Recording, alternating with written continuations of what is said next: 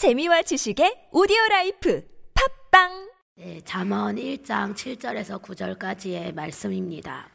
어, 여호와를 경외하는 것이 지식의 근본이거늘 이것을 어제 메시지 성경에서 찾아보니까 하나님으로 시작하여라 이렇게 나와 있습니다.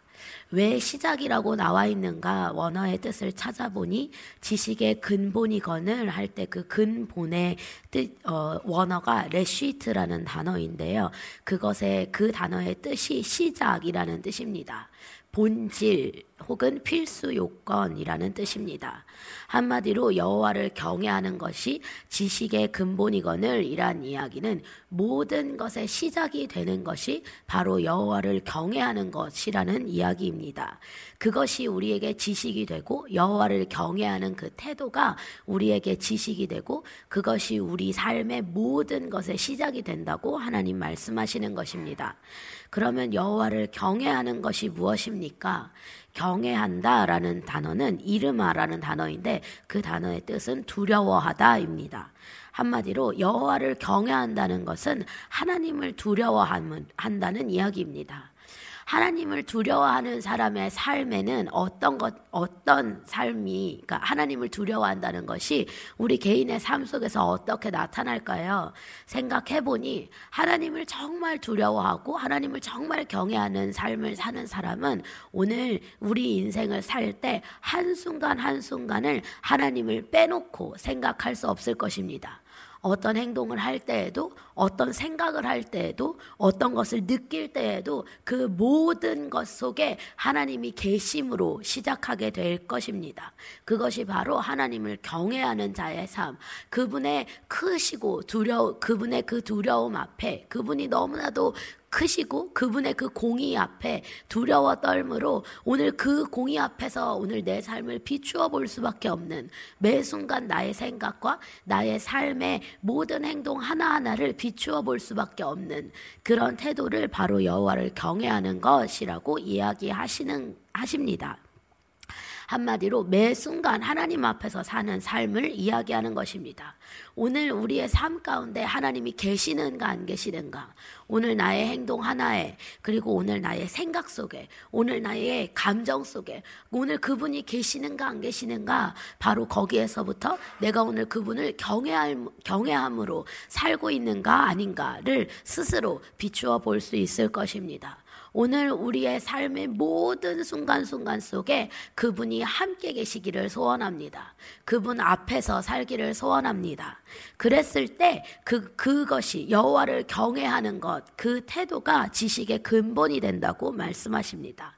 그 여호와를 경외하는 삶.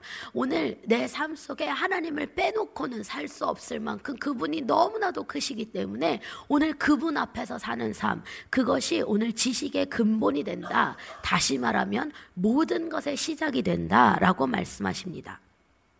그래서 메시지 성경에 보면 이 1절 말씀이 하나님으로 시작하여라 지식의 첫걸음은 하나님께 엎드리는 것이다. 이렇게 나와 있습니다.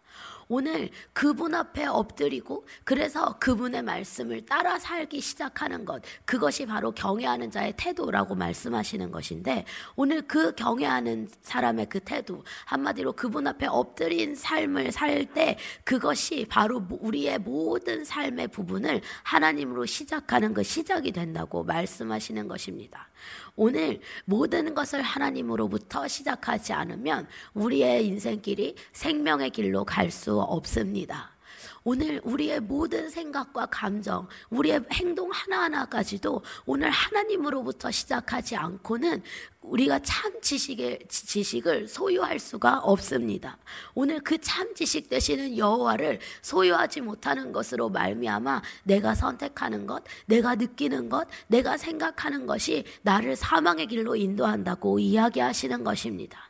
오늘 우리의 삶의 모든 순간에 하나님으로 시작할 수 있는 은혜가 있기를 소원합니다. 그분을 경외하는 삶을 살기를 소원합니다. 그 경외함이 있을 때 오늘 우리의 인생이 비로소 사망의 그늘에서 벗어나 생명의 길로 이르게 될 줄을 믿습니다. 그런데 오늘 미련한 자는 어떻게 사는가? 오늘 지혜로운 자는 이렇게 사는데 미련한 자는 어떻게 사는가? 보니 지혜와 훈계를 멸시하느니라 라고 이야기하십니다. 오늘 여기서 말하고 있는 지혜는 이 앞에서 이야기하는 지식과 같은 단어입니다. 그런데 이 훈계는 어떤 단어, 단어이냐면 무사르라는 단어로서 이 훈계는 훈련하다 또는 징계하다라는 뜻을 가지고 있습니다. 한마디로 말씀을 따르는 삶은 오늘 훈, 훈련이 필요하다고 이야기하시는 것입니다. 때로는 징계를 받는 삶이기도 하다고 이야기하시는 것입니다. 그런데 미련한 자는 오늘 이 하나님의 말씀과 그 말씀을 따라 사는 삶의 훈련을 멸시하는 자라고 이야기하십니다. 미련한 자는 그것을 멸시하는데 그, 그, 그 멸시가 구체적으로 8절에 나와 있습니다. 내 아들아, 내 아비의 훈계를 들으며 내 어미의 법을